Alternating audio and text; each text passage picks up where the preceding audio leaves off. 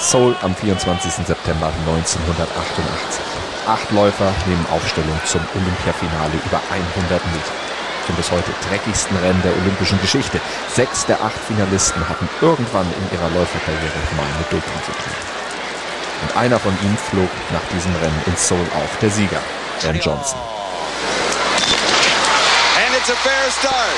And it is Raymond Stewart with a start. It is Ben Johnson with a start. Can Carl catch him? No. It's Ben Johnson. Ben Johnson does it again. Unbelievable. Nine, seven, nine. Absolutely incredible. Und als wäre eine mit Doping ergaunerte Goldmedaille und ein ergaunerter Fabelweltrekord noch nicht Verbrechen genug, nimmt der Fall später noch eine überraschende Wendung. Dass Ben Johnson in seiner Karriere gedopt hatte, das wird zweifelsfrei nachgewiesen. Er ist später sogar geständig. And you became aware at that time that uh, blue pills were steroids? Yes. Allerdings hatten Johnson und sein Trainer angeblich alle Dopingmittel rechtzeitig vor Seoul abgesetzt und ohnehin nie mit der Substanz gedopt, die die Tests bei ihm nachwiesen. The metabolite of a banned substance, namely. Wie konnte das sein? War Johnson am Ende vielleicht wirklich das Opfer einer Intrige geworden, das Opfer eines unbekannten Dritten bei der Dopingprobe, wie er bis heute behauptet? Andre Jackson was a, a good friend of Carl Lewis, so um, you know Ben remains convinced to this day that Andre Jackson spiked his drink in that room. Wie viel wusste dieser Carl Lewis wirklich, sein größter Konkurrent, der Mann, der nach Johnsons Disqualifikation zwar die Goldmedaille bekam, aber selbst eigentlich gar nicht hätte starten dürfen? Was hatte er mit dieser positiven Probe zu tun? Man nimmt sich, was man will. Dann wilde Gerüchte entstanden. Davon stimmt? Tatort Sport. Wenn Sporthelden zu Tätern oder Opfern werden, ermittelt Malte Asmus auf meinsportpodcast.de. Denn manchmal ist Sport tatsächlich Mord. Hallo, mein Name ist Malte Asmus und unser heutiger Tatort, der liegt in Seoul, Südkorea im Jahr 1988 während der Olympischen Sommerspiele beim Finale über 100 Meter der Männer. Und das war auf der einen Seite eines der schnellsten Rennen der Olympiageschichte. Vier Läufer knackten die 10-Sekunden-Marke, aber es war wie gesagt auch das dreckigste Rennen der olympischen Geschichte, denn sechs der acht Finalisten, die hatten vorher oder nachher in ihrer Läuferkarriere mit Doping zu tun gehabt. Und in diesem Rennen ja ganz besonders Ben Johnson der kanadische Sprintstar, der wie ein Blitz aus dem Startblock im Olympiastadion in Seoul geschnellt war. Seine Reaktionszeit nach dem Startschuss betrug gerade mal 0,132 Sekunden. Unglaublich. Nach 15 Metern lag Johnson dadurch schon einen Meter vor dem Feld und vier Meter nach 65 Metern. Has gone again to Ben Johnson. Incredible. Keiner hatte ihn kriegen können. Seine Zeit 9,79. Ein neuer Weltrekord, eine absolute Fabelzeit. Johnson hatte mit der die Konkurrenz wirklich vernichtet. Und mit ausgestrecktem Zeigefinger überquerte er jubelnd die Ziellinie und blickte in der Sekunde des großen Sieges triumphierend nach links zur Bahn 3 zu Carl Lewis, seinem Erzrivalen. Und dessen Blick offenbarte hilfloses, ungläubiges Entsetzen. Ausgerechnet Johnson hatte gewonnen, der Mann, den Lewis wenige Wochen vor Olympia in Zürich noch deutlich geschlagen hatte und der Mann, den Lewis so überhaupt nicht ausstehen konnte. Galt aber andersrum auch, erzählt Johnson hier. We don't like each other. Um, um, uh, you know, we, we are both athletes trying to be the best that we can be. And uh, Carl Lewis have his day in 84 Olympic Games, and my time was four years later. Die Fehde zwischen Ben Johnson und Carl Lewis, die gärte schon seit Jahren.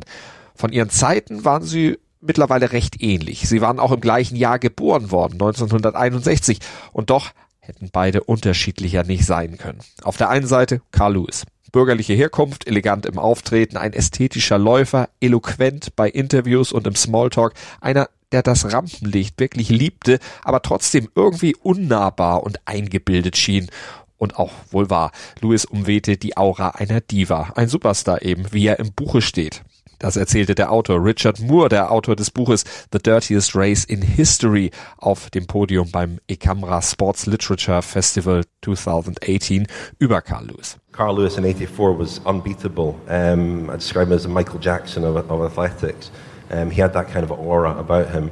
Und auf der anderen Seite war da Ben Johnson, Sohn jamaikanischer Immigranten, ein bulliges Kraftpaket mit mächtigen Oberschenkeln und einem massiven Stiernacken. They were complete opposites on the track. You know, Ben was very muscular. He was like a, a boxer. Carl Lewis was very graceful, uh, you know, taller, very elegant. Um, so he was like a butterfly. You know, they were they were just complete opposites. Und anders als Lewis mied Johnson Öffentlichkeit und Rampenlicht nach Möglichkeit. Denn Johnson war zwar schnell auf der Strecke, aber eben nicht mit der Zunge. Reden, das war nicht so seine Sache, vor allem deshalb nicht, weil er stotterte. Wie hier im Interview des kanadischen Fernsehens unmittelbar nach seinem Sieg in Seoul, als er über seine Vorbereitung sprach. It was good for me to to to to, to run against Carl, win or lose, to get my training, and I, I get beaten. And I would know exactly where we are. So I went to uh, Germany two days after and get beaten by Kelvin and Dennis Mitchell. But uh, you know, when I'm at my best, there's nobody can match me. And uh, I, we, my coach and I went home and just proven just one thing more in the one's work, and that's all we did. We didn't spend too many times doing our starts, uh, acceleration, because my acceleration is there and my uh, start is also there. So we do Bis 1985, da waren die Verhältnisse zwischen Johnson und Lewis noch klar abgesteckt gewesen. Lewis war der unumstrittene Star der Szene, vierfach Olympiasieger 1984. Johnson hatte da immerhin Bronze über 100 Meter in Los Angeles gewonnen. Doch dann kam er immer mehr auf. Erstmals schlug er Lewis 1985 in Zürich mit einer Hundertstel Vorsprung. 1987 in Sevilla bekam Johnson dann erstmals sogar höhere Antrittsgagen als Lewis, wurde dann in Rom auch Weltmeister vor Lewis und in neuem Weltrekord. Und mit dieser bedrohlichen Konkurrenz konnte Lewis so überhaupt nicht umgehen, erzählt Richard Moore. Lewis war von diesem Konkurrenzkampf und von seinem Konkurrenten nahezu besessen. Ben over the next few years really got into his into his head and you could see in Seoul Um, Carl Lewis is obsessed with Ben Johnson. He keeps looking at him before the race, during the race. He drifts over towards him in his lane. Und diese Obsession, diese Besessenheit von Lewis mit Johnson, die konnte man nicht nur auf der Bahn sehen, sondern auch bei öffentlichen Auftritten und Interviews wirklich spüren und hören. Kaum ein TV-Auftritt von Lewis kam ohne Schmähung seines Kontrahenten aus, denn für dessen Aufstieg in seine Sphären konnte es für Lewis eigentlich nur eine Erklärung geben. Doping. Warum Carl Lewis schon 1986 diesen Verdacht hatte und ihn auch immer wieder unverhohlen äußerte, erläuterte er später im Audience Network.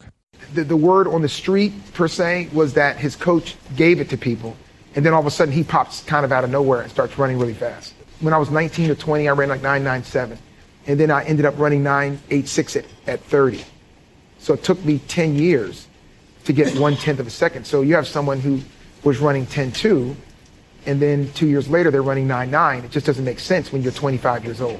Die zwei waren so unterschiedlich wie Hund und Katze, wie Feuer und Wasser. Sie konnten sich gegenseitig einfach nicht ausstehen. Für Lewis war das Duell mit Johnson sogar noch mehr. Lewis stilisierte es zum Kampf zwischen Gut und Böse hoch. I felt that being the clean guy that was going out trying to win das gelang ihm zwar bei Olympia 1988, allerdings erst am grünen Tisch, als das IOC drei Tage nach dem Rennen Folgendes bekannt gab. The urine sample of Ben Johnson, Canada, athletics 100 meter, collected on Saturday 24 September 1988, was found to contain the metabolites of a banned substance, namely stanozolol. Und diese Nachricht, die verbreitete sich wie ein Lauffeuer rund um den Globus. I've just been handed a piece of paper here that if it's right, it'll be the most dramatic story out of these Olympics or perhaps any others. Was sich in den Nachtstunden gerüchteweise verbreitete, wurde heute Morgen zur fatalen Wahrheit.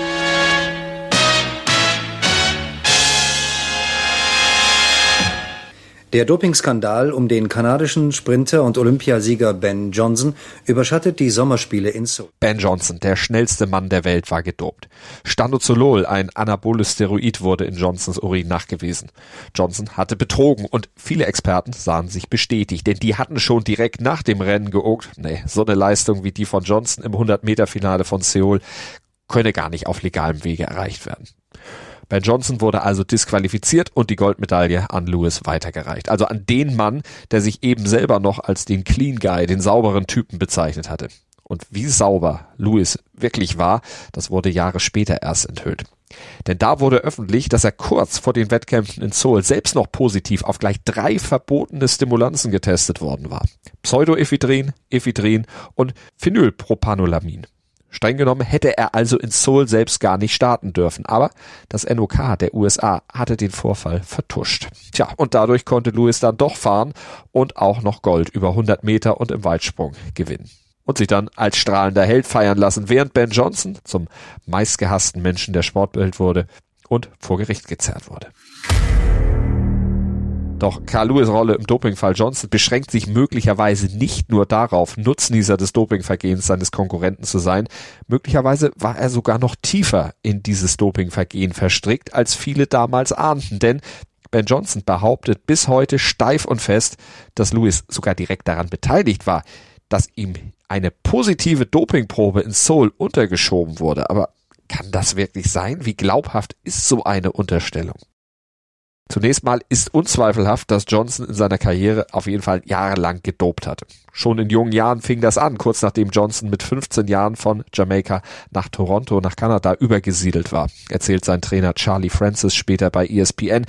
Er und der Arzt Jamie Estefan, die hatten Johnson zum Doping gebracht. It was clear that drugs could make the difference for him in the long run, and we had that discussion. So became a question, uh, are you interested in making up the difference and winning these races instead of finishing sixth or seventh or eighth? And what was his response? Yes. Und so ging's los. Ab da dopte Johnson, wobei er selber als Teenager wohl kaum wusste, was er da wirklich tat. Er war jung, wollte aber um jeden Preis nach oben und er vertraute Charlie Francis, seinem Trainer, quasi blind, wie er später immer wieder erzählte. I do as I told. I don't ask him why, why I'm doing this. I just do it because he's the guy who knows, know the uh, the training and the techniques and the uh, the recovery and everything. Erst nach den Spielen in Seoul vor einem Untersuchungsausschuss in Kanada räumte Johnson selber später ein, gewusst zu haben, dass das, was er da bekam, wirklich Dopingmittel waren und dass das natürlich alles andere als legal war. At that time, did, did you become more aware or actually aware uh, that uh, some of these drugs uh, that you had been taking were in fact something called steroids? Yes. And you became aware at that time that uh, the Dianabol, the uh, blue pills were steroids, Yes. and that the Winstrol tablets, the blue pills, were steroids. Yes. Uh, and uh, you, of course, became aware that steroids were drugs that uh, were banned, and that if you took a test and it was found that uh, you had them in your system, you'd be disqualified. Yes. Johnson hatte also in seiner Karriere gedopt, allerdings angeblich nicht vor den Olympischen Spielen 1988, denn Francis und Estefan hatten eigentlich, nach eigener Aussage, dafür gesorgt, dass er die Substanzen weit genug vor Olympia absetzte. Und zudem hatten sie ihm Estragol verabreicht. Auch Furazobol soll er eingesetzt haben, aber angeblich niemals Stanozolol. Aber auf Stanozolol war er in Seoul nun mal positiv getestet worden. Wie konnte das sein? Für Johnson ist der Fall heute noch klar. Das Stanozolol, das muss ihm irgendjemand untergeschoben haben. Und an dieser Theorie hält Johnson fest. Und er erzählt die Geschichte eines mehr oder weniger unbekannten Dritten immer wieder. A guy called Andre Jackson who ended up in the, the doping control room with Ben in Seoul as Ben waited to give his, his urine sample, drank eight, eight cans of beer, Ben said, Andre, genannt Action Jackson, ein Ex-Footballspieler in der NFL. Die beiden kannten sich flüchtig, hatten zusammen in Zürich mal nach einem Meeting das dortige Nachtleben genossen und dieser Andre Jackson, der tauchte plötzlich kurz nach dem 100-Meter-Finale ausgerechnet in dem Raum auf, in dem Johnson seine Dopingprobe abgeben sollte. Es gibt dann ein Foto vom fraglichen Zeitpunkt und Ort. Da sitzen die beiden im einträchtigen Plausch beisammen. Jackson auf dem Boden, Johnson, der sitzt gar nicht, der liegt bäuchlings auf einer Couch. Ben Johnson erinnert sich in der ESPN-Doku 979 an dieses Treffen. Andre Jackson was in a room, sit down by the fridge. I asked him, what are you doing here? He said, well, he, was trying to come in to congratulate me in my victory. I said, well, thanks. Und die beiden stoßen mit einigen Dosen Bier an, um die Goldmedaille zu feiern natürlich, aber auch, weil Johnson die Flüssigkeit dringend braucht, damit er seine Dopingprobe abgeben kann. Und da, so Johnson, muss es irgendwie passiert sein. So I said to Andre, you know, can you pass me a beer? That's where he slipped steroids in my drink to make sure that it stays my system for my testing. Bei einem Bier soll es nicht geblieben sein. Johnson trank angeblich acht Dosen, bis er endlich Wasser lassen konnte. Und Jackson, der Johnson die Biere gab, soll dabei heimlich Stanozolol-Tabletten reingemischt haben. Das klingt erstmal sehr abenteuerlich. Ist aber vielleicht dann doch nicht mehr ganz so abstrus, wenn man weiß, was Johnson damals noch nicht wusste und was Richard Moore hier erzählt. And it turned out later that Andre Jackson was a, a good friend of Carl Lewis. So, um, you know, Ben remains convinced to this day that Andre Jackson spiked his drink in that room. We don't know whether that's true or not. Andrew Jackson war also ein Freund von Carl Lewis und in Seoul auch mit dessen Familie zusammengetroffen. Und dabei wurde er offenbar von Lewis Manager Joe Douglas beauftragt, die Dopingprobe von Johnson zu überwachen. Das erzählt Douglas sogar selber bei ESPN. We wanted somebody in the room in case he was taking a masking agent. Puh, das hat alles ein ziemliches Geschmäckle. Jackson war also an einem Ort auf Geheiß der Entourage von Carl Lewis, angeblich um zu verhindern, dass Johnson etwas an seiner eigenen Probe manipulierte. Das gab der Lewis Clan zu. Dass Jackson aber selbst was in Johnsons Bier kippen sollte, davon wollen natürlich weder Lewis noch Douglas etwas wissen. Jackson selber soll aber genau das Jahre später gegenüber Ben Johnson behauptet haben und sich dann auch dafür entschuldigt haben. Und er soll zudem behauptet haben, dass es solche Manipulationsversuche wohl mehrfach gegeben hätte. Das schreibt Johnson in seinen Memoiren. Wirkliche Beweise dafür existieren allerdings nicht. Offizielle Bekenntnisse von Jackson gibt es nicht, lediglich dieser Bericht über ein angebliches Vier-Augen-Gespräch ist vorhanden und eine kryptische Äußerung von Andrew Jackson auf eine ESPN-Anfrage. Maybe I did it, maybe I did it not. Tja, ob Jackson nun also und damit indirekt auch Lewis mit Johnsons Dopingprobe was zu tun hatten, das weiß also heute immer noch keiner. Wir wissen nur, dass Johnson nach Seoul 1988 sportlich erledigt war. Kurzer Comeback-Versuch Anfang der 90er endete erneut mit einer positiven Dopingprobe. Ansonsten machte Johnson als Fitnesstrainer für Gaddafis Sohn oder Diego Maradona weitere fragwürdige Schlagzeilen. Mittlerweile engagierte er sich immerhin im Kampf gegen Doping. Aber ist weiterhin steif und fest davon überzeugt, dass trotz seiner Dopingprobe ihm die 1988er Probe untergejubelt wurde. Von eben Carl Lewis, der im Jahr 1999 als neunfacher Olympiasieger von der IAAF als Leichtathlet des Jahrhunderts geehrt wurde, trotz aller Vorwürfe rund um dessen eigene Dopingvergehen.